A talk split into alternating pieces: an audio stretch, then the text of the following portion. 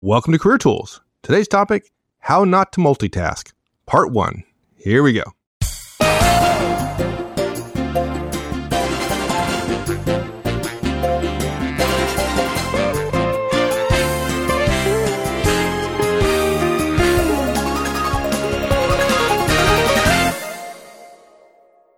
Well, I wish we had named this cast "How to Multitask" because I've been trying to figure this one out Yeah. for years, and you know, it it just doesn't work. I've tried; it doesn't work, not very well, at least. I was uh, at a client last week and and talking to them, and I got the same thing. You know, I mentioned something. Somebody mentioned something about how they're all just too busy, and I said, you know, I'm sorry. I know people who have a lot more to do than you that aren't as busy as you. And they said, yeah. Some somebody says, well, we just multitask, and I said, I'm sorry, it's a lie. it's wrong. It's bad, and they're, they're just a sense of of, of disbelief.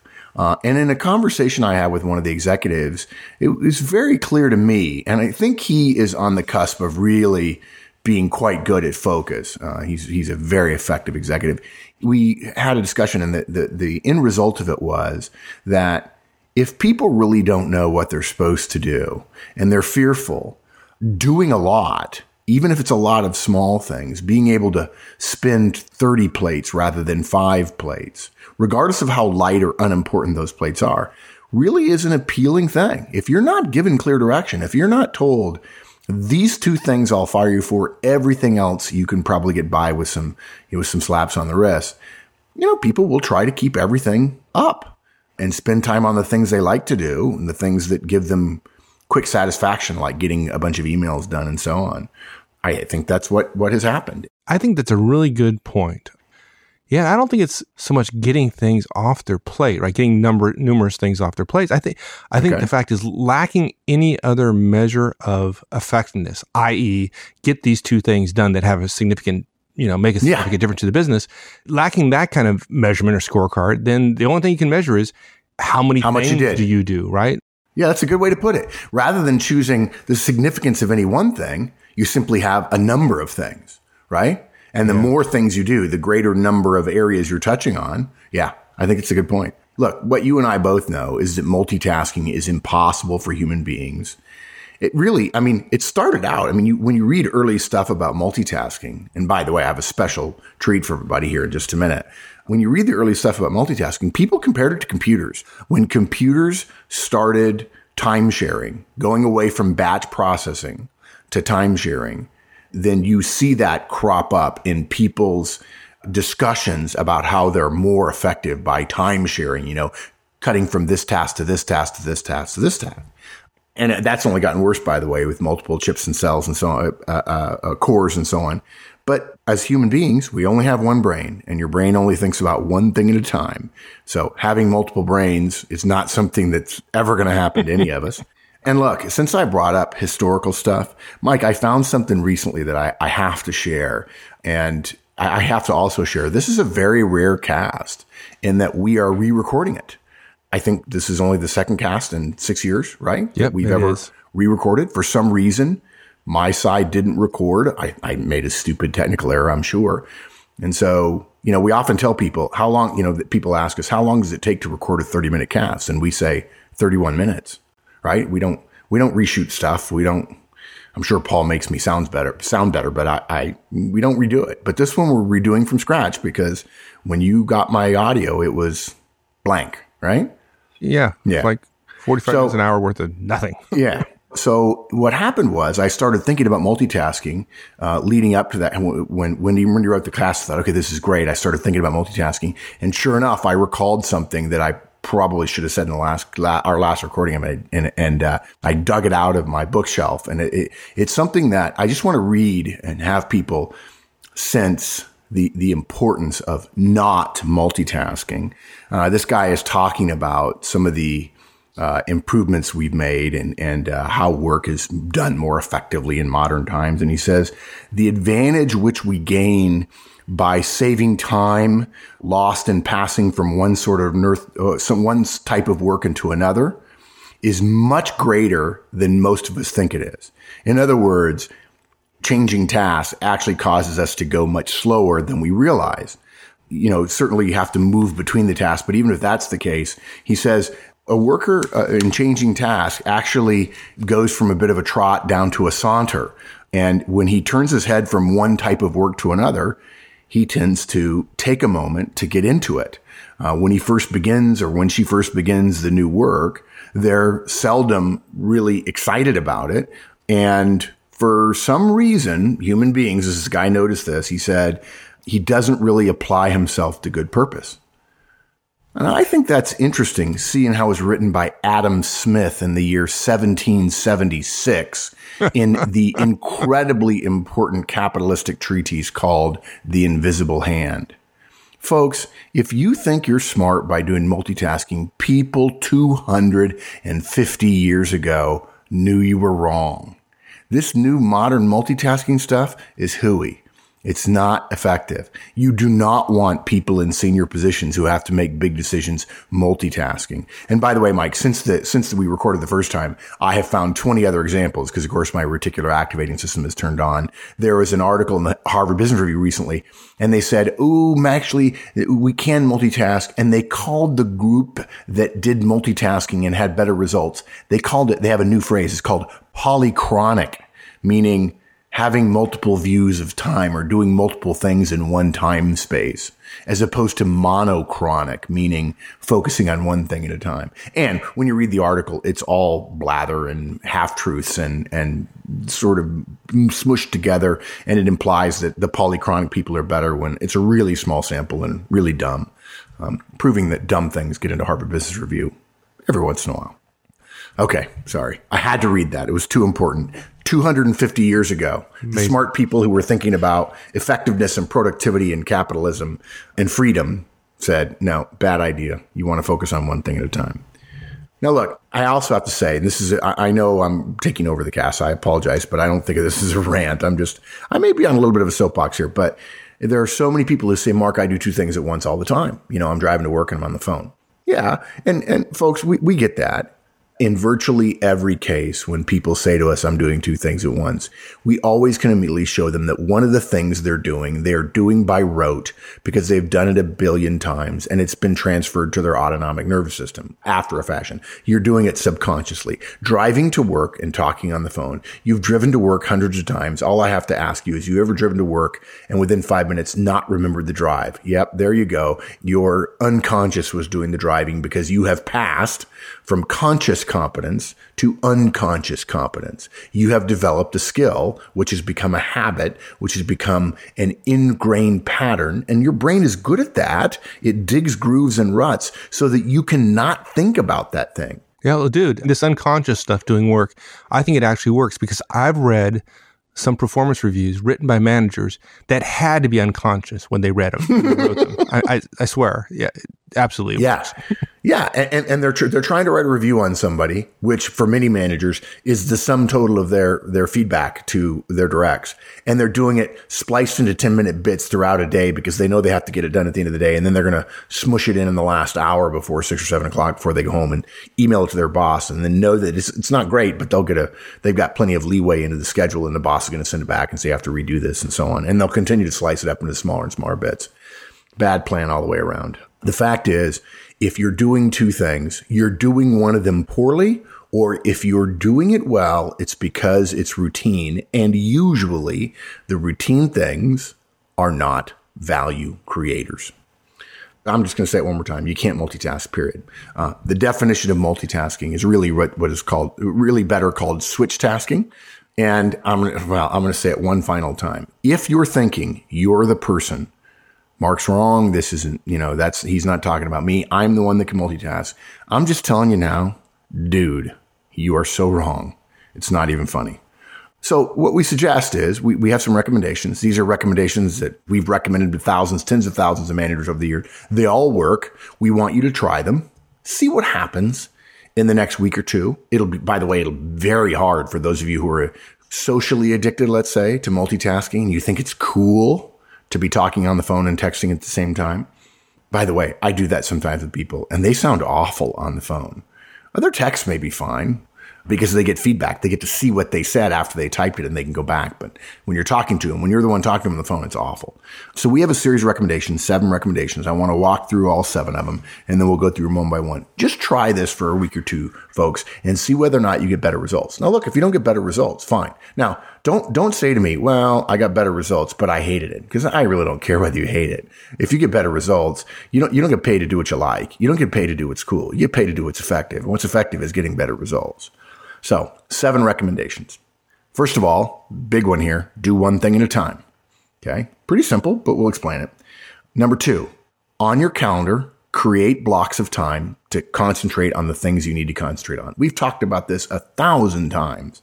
Wait, we probably haven't talked about it a thousand times. We've only had 500, about 500 casts, but we've talked about it a lot. Number three, turn off everything that pings, flashes, buzzes, moves, chimes, anything that changes your computer screen, anything at all. If it calls to you, a la those of you who have reached into your pocket thinking for sure your cell phone, your Blackberry, your iPhone, your smartphone, even your Android or whatever has buzzed in your pocket and you find there's not even the phone there. Yeah, you're a person who's distracted. Squirrel. Okay. Number four, close everything except that on which you're working on. Simple right? Just get rid of all those other windows. I'm amazed. I've said it hundreds of times and people are still, I walk into their cubes and they still have toast on their email. And you could see them pull toward it when they're in their cube. Can't do that, folks. Number five, attend to your biological needs. You know, get yourself ready to sit down and to get work done. Okay. Number six, it's easy one to say, a little harder to do. Try not to follow the rabbit trail of other thoughts. When you hear yourself going off, oh, wait, squirrel, tell yourself, wait, no, I'm trying this out. Let's see whether or not I can finish this task I'm working on now, rather than slicing it in ever small bits. And then last, here's something that a lot of people forget to do.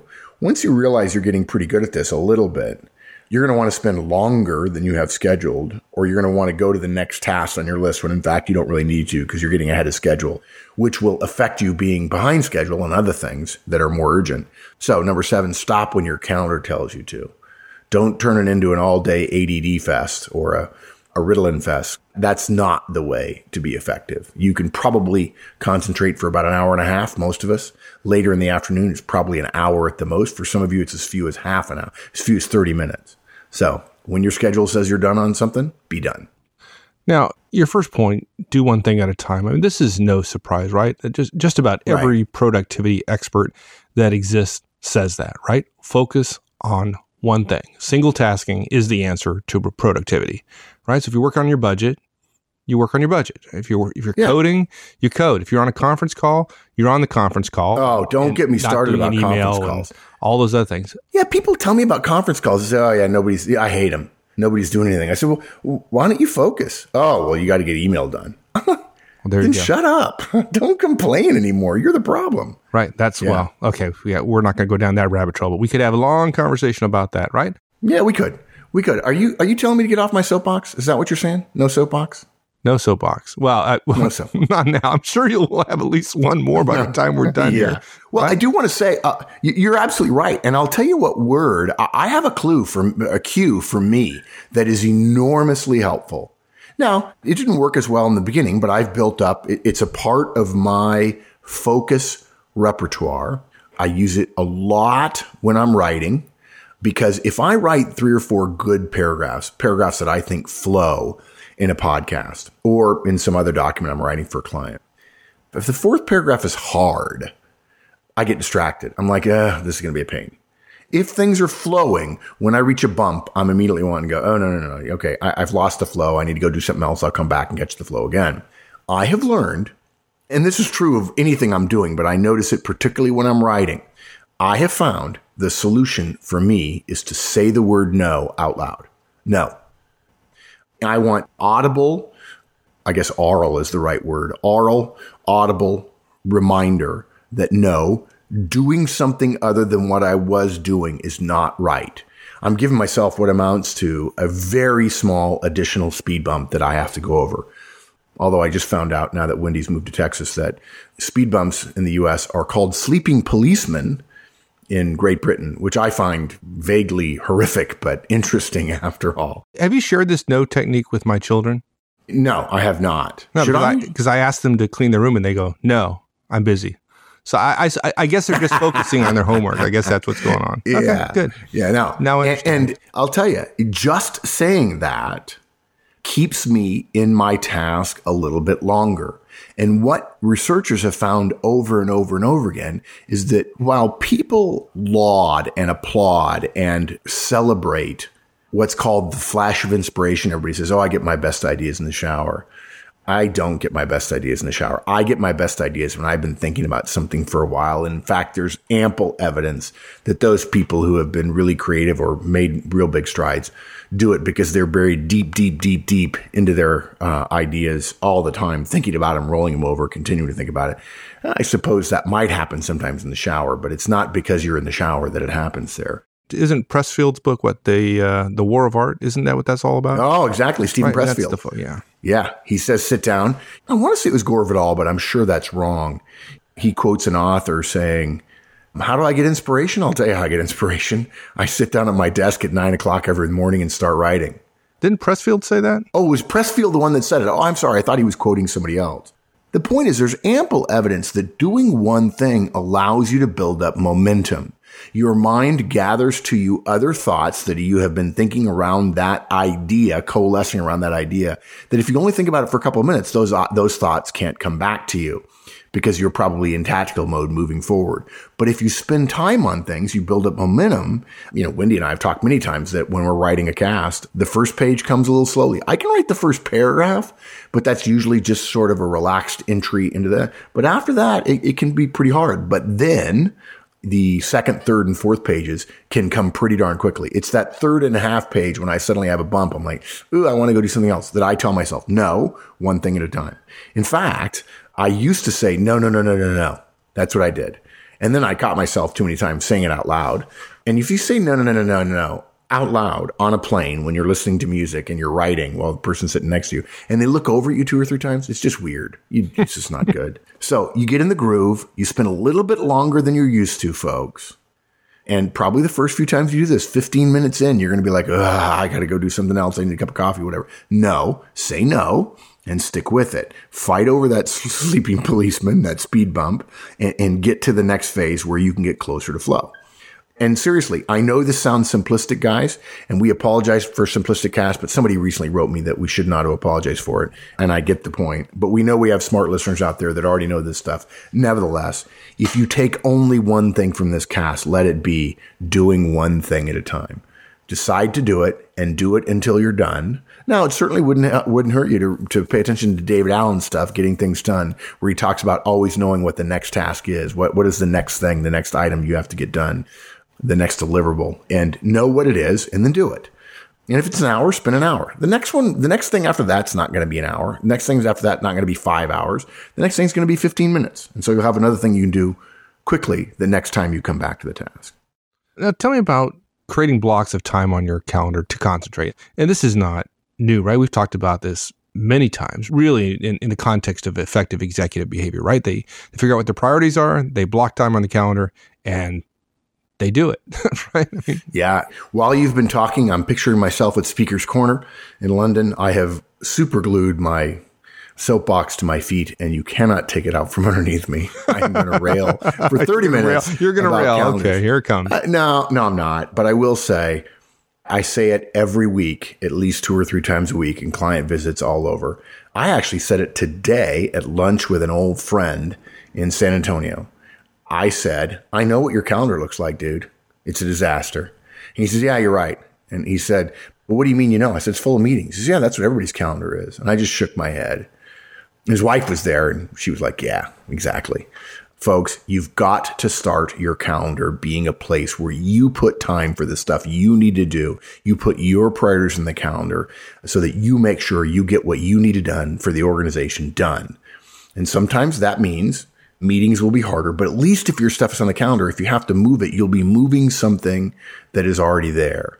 If there's no there there, everybody's going to fill it up.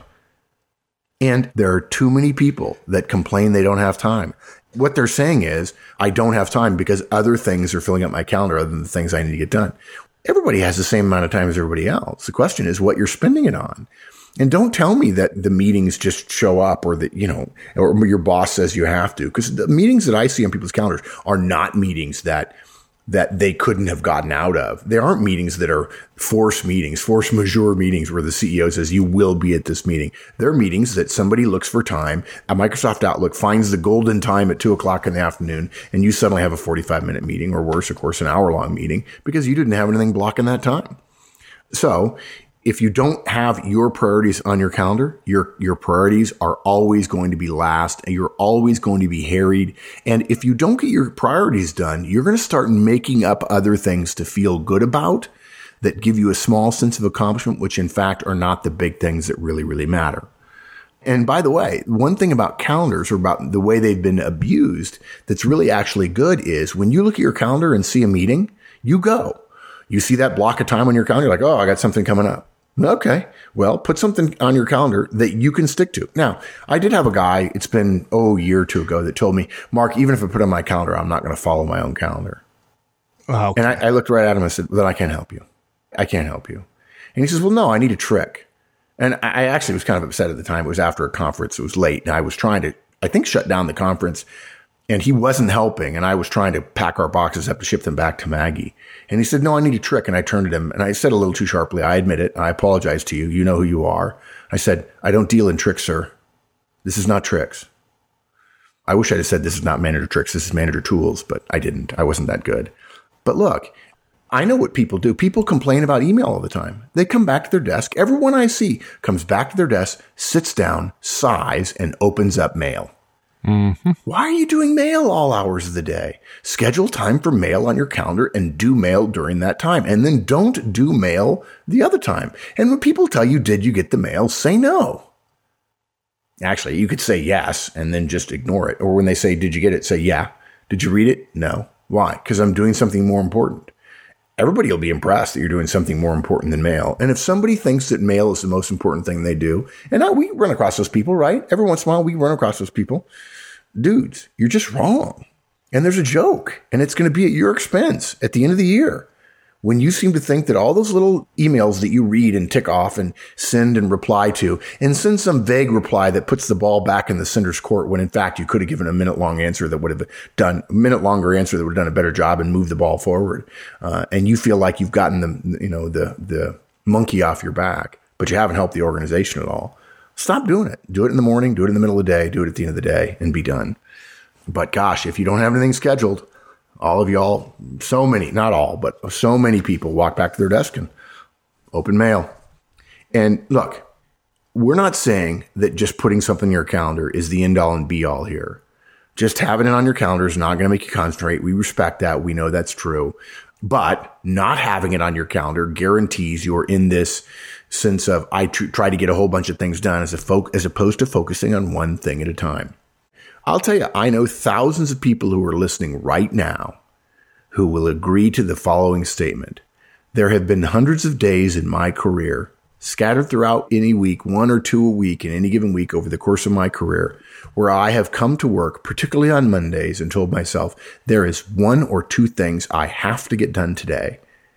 And in the middle of the day, you felt a little bit of despair. And at the end of the day, you felt total despair because you didn't get those two things done. And they weren't things that took six hours. You just got overwhelmed by other people's priorities, by urgencies, by importances, by scheduling changes and by all kinds, by fire putter outer issues and crises and everything else.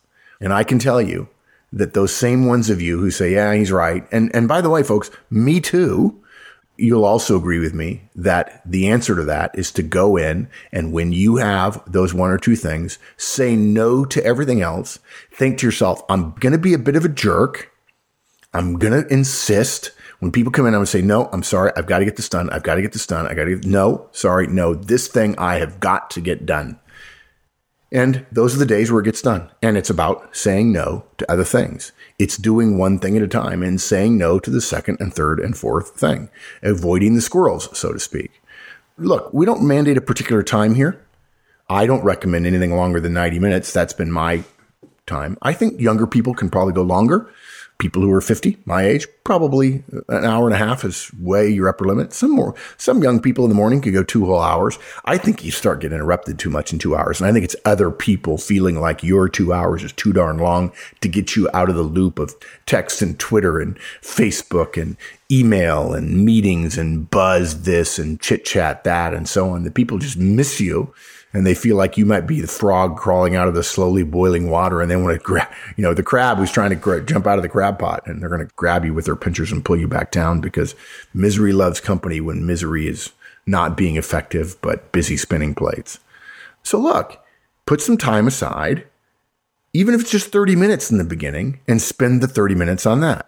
Maybe in the beginning that'll be hard. At 15 minutes, you'll flag. You'll feel a, speeding, a sleeping policeman and you need to fight through that. Say no. And then you can make it to 20 and 25 and pretty soon you'll be at 30. And concentration is an effort in your brain and it's a bit like a muscle. No, your brain is not a muscle, but the use of your brain does have certain uh, similarities to the use of your musculature in that if you use it more, you'll strengthen it. Uh, you can't expect to lift heavy weights immediately.